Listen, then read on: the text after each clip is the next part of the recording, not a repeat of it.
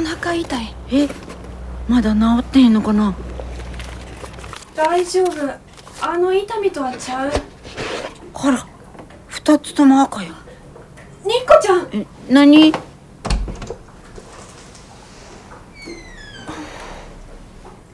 キクリう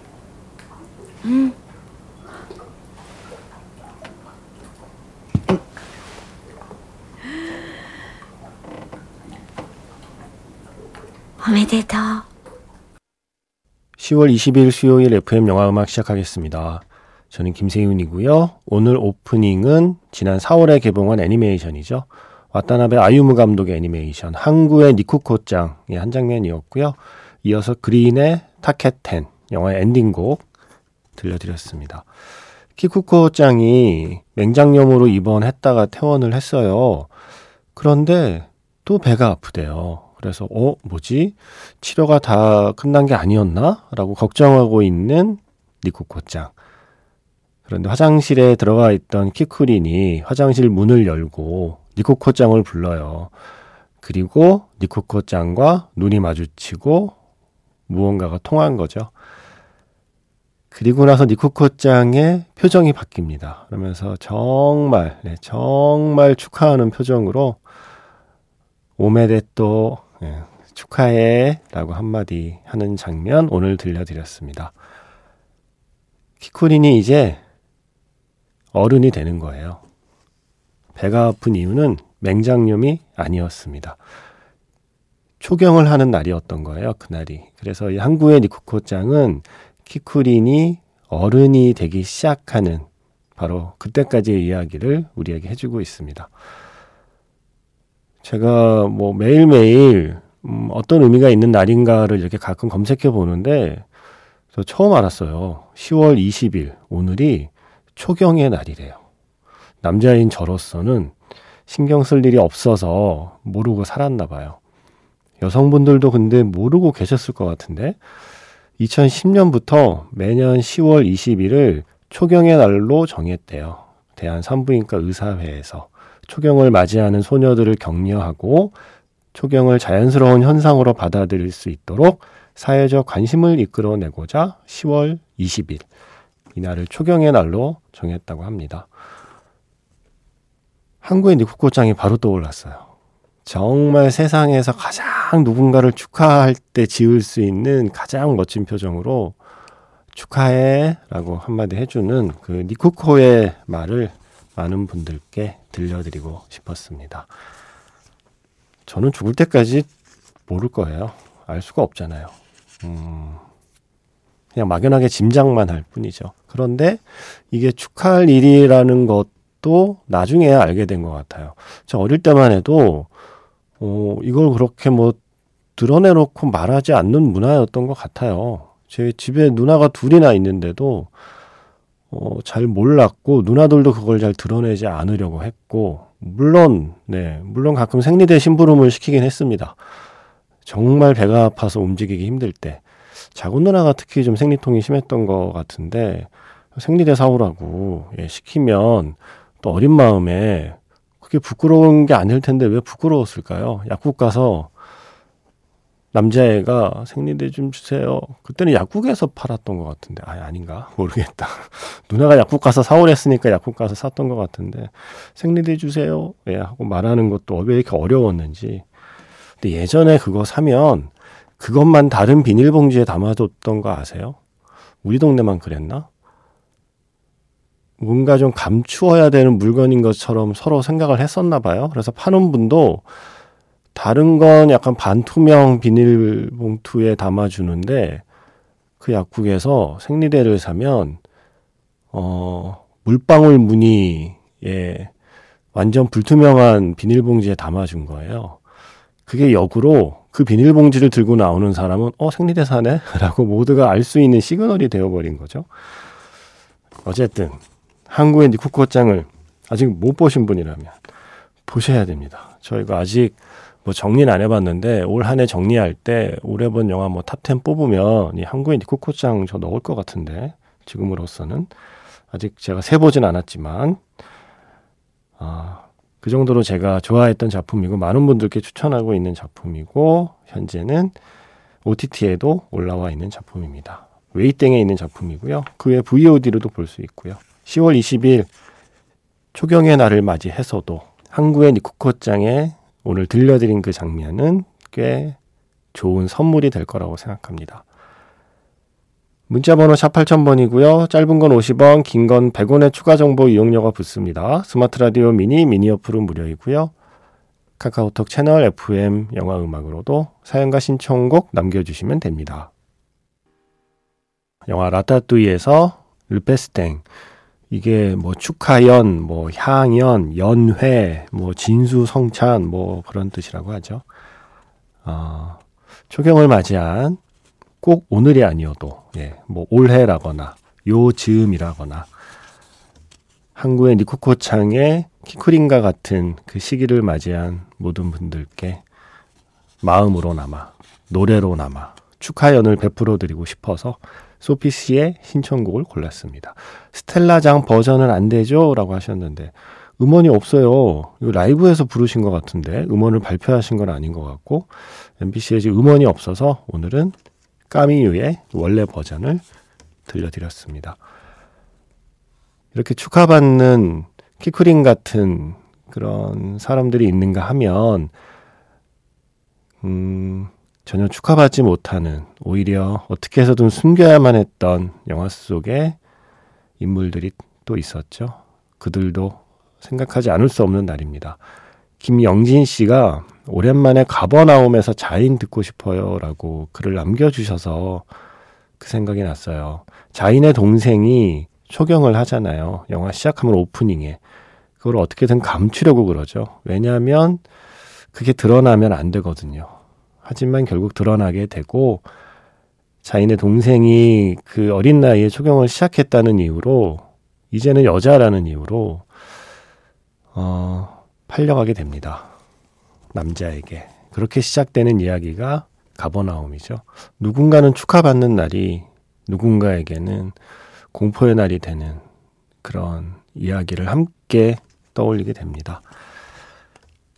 음, 빛과 어둠이 모두 존재하는 날인 것 같아요. 그런 의미에서. 항구의 니쿠코창의 키쿠린과 영화 가버나움의 자인의 동생 사하르였나요? 정확히 이름이 생각이 안 나는데 음악 듣는 동안 이름도 좀 찾아봐야 되겠습니다. 가버나움의 스코어 준비했습니다. 신청하신 곡이에요. 자인. 음악 세 곡을 이어 들었습니다. 먼저 레바논 영화죠. 가버나움에서 자인. 할레드 모우자나르의 스코어였고요. 이어서 신들러 리스트의 테마 이차크 펄먼의 바이올린 연주 존 윌리엄스의 스코어였습니다. 그리고 지금 끝난 곡은요. 다니엘 바렌보임과 서동 시집 오케스트라라는 다큐멘터리에 쓰인 곡입니다. 2005년 팔레스타인 요르단강 서안지구 라말라에서 실제로 열렸던 공연 실황입니다. 엘가의 수수께끼 변주곡 9번 림노드였고요. 다니엘 바렌보임이 지휘를 하고 서동 시집 오케스트라가 연주를 했습니다. 덩케르크에도 쓰여서 우리에게는 좀 익숙한 선율이기도 하죠. 엘가의 님로드. 이 서동 시집 오케스트라라는 건요, 괴테 작품에서 그 이름을 따온 건데, 주로 중동 지역 출신의 연주자들로 구성된 오케스트라예요. 이스라엘 지휘자 다니엘 바렌보임하고 팔레스타인 출신의 그 유명한 학자 있잖아요. 에드워드 사이드. 두 사람이 함께 만든 오케스트라라고 해요. 뭔가 화합과 그리고 평화를 상징하는 오케스트라인데 이 오케스트라가 실제 팔레스타인 지역 라말라에서 공연한 2005년 공연 실황을 그린 다큐멘터리가 바로 다니엘 바렌보임과 서동 시집 오케스트라라고 하는 작품입니다. 음, 박현준 씨가 글을 주셨어요. 제가 살고 있는 독일에서는 모든 미디어가 그리고 진영을 막론한 모든 정치인들이 이스라엘에 대한 지지 의사를 표시하고 있어요. 아무래도 독일은 유태인들에 대한 부채의식이 있다 보니 이런 분위기가 이어져 온 건데 평상시에 중립과 균형의 미덕을 지향하는 독일 미디어와 정치인들의 이런 모습이 저에게는 조금 낯설게 느껴지네요. 독일에서는 유대인이나 이스라엘에 대한 비판을 하면 반유대주의나 극우주의자라는 눈총을 받게 되니까 충분히 제기할 만한 합리적인 의심이나 비판도 쉽게 하지 못하는 경향이 있습니다. 대체 역사란 무엇인가 하는 생각을 하게 됩니다. 라는 글과 함께 다큐멘터리 다니엘 바렌보임과 서동시집 오케스트라에서 한 곡 들려줄 수 있냐라고 사연을 주셨어요. 샤이코프스키의 교향곡 5번 2악장 신청해 주셨는데 그 한 곡만 틀면 그 곡을 틀었을 텐데 세 곡을 이어서 들려드리다 보니 길이가 조금 짧은 네, 엘가의 곡으로 들려드렸습니다. 역사란 무엇인가에 대한 생각을 하게 한다고 하셨는데 어, 지금 이 세 곡을 이어드린 이 세 작품을 연이어 보는 것도 저는 역사란 무엇인가에 대한 그 물음표를 우리 가슴 속에 어떤 느낌표로 바꾸는 과정이 될 수 있다고 생각해요. 가버나움은 레바논이 배경이죠. 시리아 난민 출신의 실제 아이들이 영화에 출연하고 있고요. 그런가 하면 쉰들러 리스트의 엔딩은 실제 쉰들러 리스트에 있었던 그 사람들이 이스라엘에 정착하는 그 실제 모습이 영화의 엔딩이잖아요. 그렇게 오랜 고통과 그리고 핍박 끝에 자신들의 터전을 잡는 영화 신들러 리스트의 그 사람들을 보면서 우리 모두 눈물을 흘리고 아 다행이다 하는 마음도 들고 어떤 의미에서는 마음속에 응원도 사실은 보내게 되는 거죠. 하지만 그 땅에는 사람이 살고 있었습니다. 아무도 살고 있지 않는 빈 땅에 정착한 게 아닌 것이 문제인 거죠. 그럼 원래 그곳에 살고 있던 팔레스타인 사람들의 삶은 어떻게 돼야 하는 것인가? 어, 이스라엘이라는 나라의 건국 과정은 필연적으로 팔레스타인 사람들의 어떤 희생과 고통을 만들어낼 수밖에 없었던 역사인 거죠. 그게 지금까지 이어져 오는 거고, 뭐 우리들 생각으로는 이왕 이렇게 된 거 그냥 같은 땅 이렇게 반씩 나눠서 사이좋게 지내면 되지 않아라고 생각하지만 역사라는 게 정치라는 게 그렇게 흘러가지 않잖아요. 뭔가 그렇게 공존과 평화의 해법을 찾다가도 또 조금만 틈이 보이면 이런 지금과 같은 이런 비극이 반복되는 그 역사를 생각해 보게 됩니다. 다니엘 바렌보임과 서동 시집 오케스트라는 그래도 그럼에도 불구하고 공존과 그리고 평화를 추구하고자 하는 사람들의 마음이 담겨 있는 다큐멘터리입니다. 이게 결국 강 대 강은 서로 한편이잖아요. 음, 상대 진영의 강경파와 이쪽 진영의 강경파는 적인 것 같지만 사실은 공존하는 관계인 거잖아요. 상대가 강하게 나와야 이쪽에 강한 세력도 힘이 생기기 때문에 언제나 그렇게 강대 강은 음, 좀 서로 통해 있다는 생각이 들어요. 지금 그 양쪽의 강경파들이 지금 충돌하고 있는 와중에 이 수많은 민간인들의 희생을 지켜보는 마음이 참 편치는 않습니다. 어, 독일에 계신 박현준 씨의 신청곡까지 들려드렸습니다. 음, 김남혁 씨의 노래 듣고 자판기로 갈게요. 오랜만에 듣네요. 영화 바그다드 카페에서 제베타 스틸의 콜링 뉴.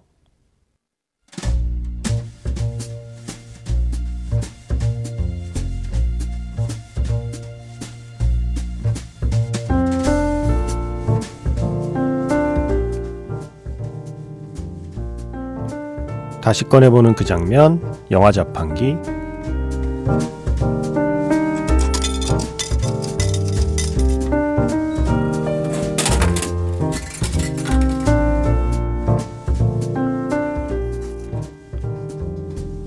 다시 꺼내보는 그 장면, 영화 자판기. 제가 오늘 자판기에서 뽑은 영화의 장면은요, 영화 벌새의 한 장면입니다. 1994년 10월 21일. 영화에 이런 자막이 새겨지고 나면 은희는 아침 등굣길에 급하게 뛰어갑니다. 성수대교가 무너졌다는 소식을 들었기 때문이죠. 다리 위를 달리고 있던 차량들이 수십 미터 아래로 떨어진 뉴스 화면을 교실에서 지켜보는 은희. 마음이 급해집니다. 매일 아침 그 다리를 지나서 등교하는 언니 때문입니다.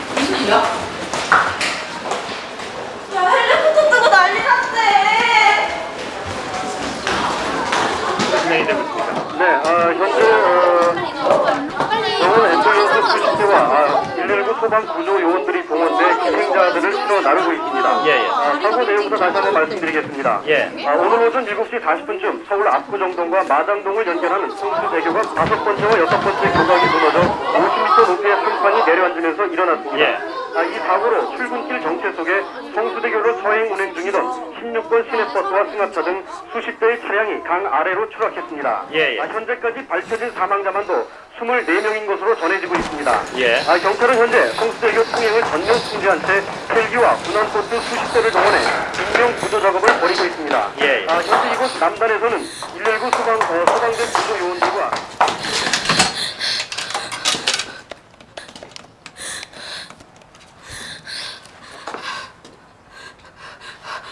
아빠, 아빠 저 은인데요. 아, 빨리, 빨리, 어, 빨리 언니한테 전화를 가야 돼. 언니한테 사고 났을지도 몰라요. 아, 아빠 빨리.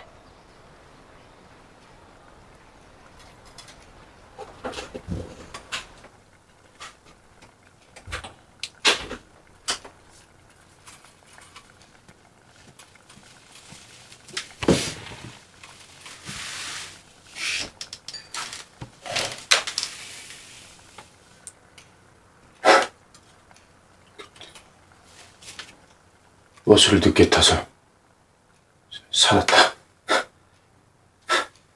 아 진짜 생각도 하기 싫어 진짜. 어떻게 그런 일이 있을 수가 있어? 다행이야, 천만 다행. 진짜 천만 다행이다.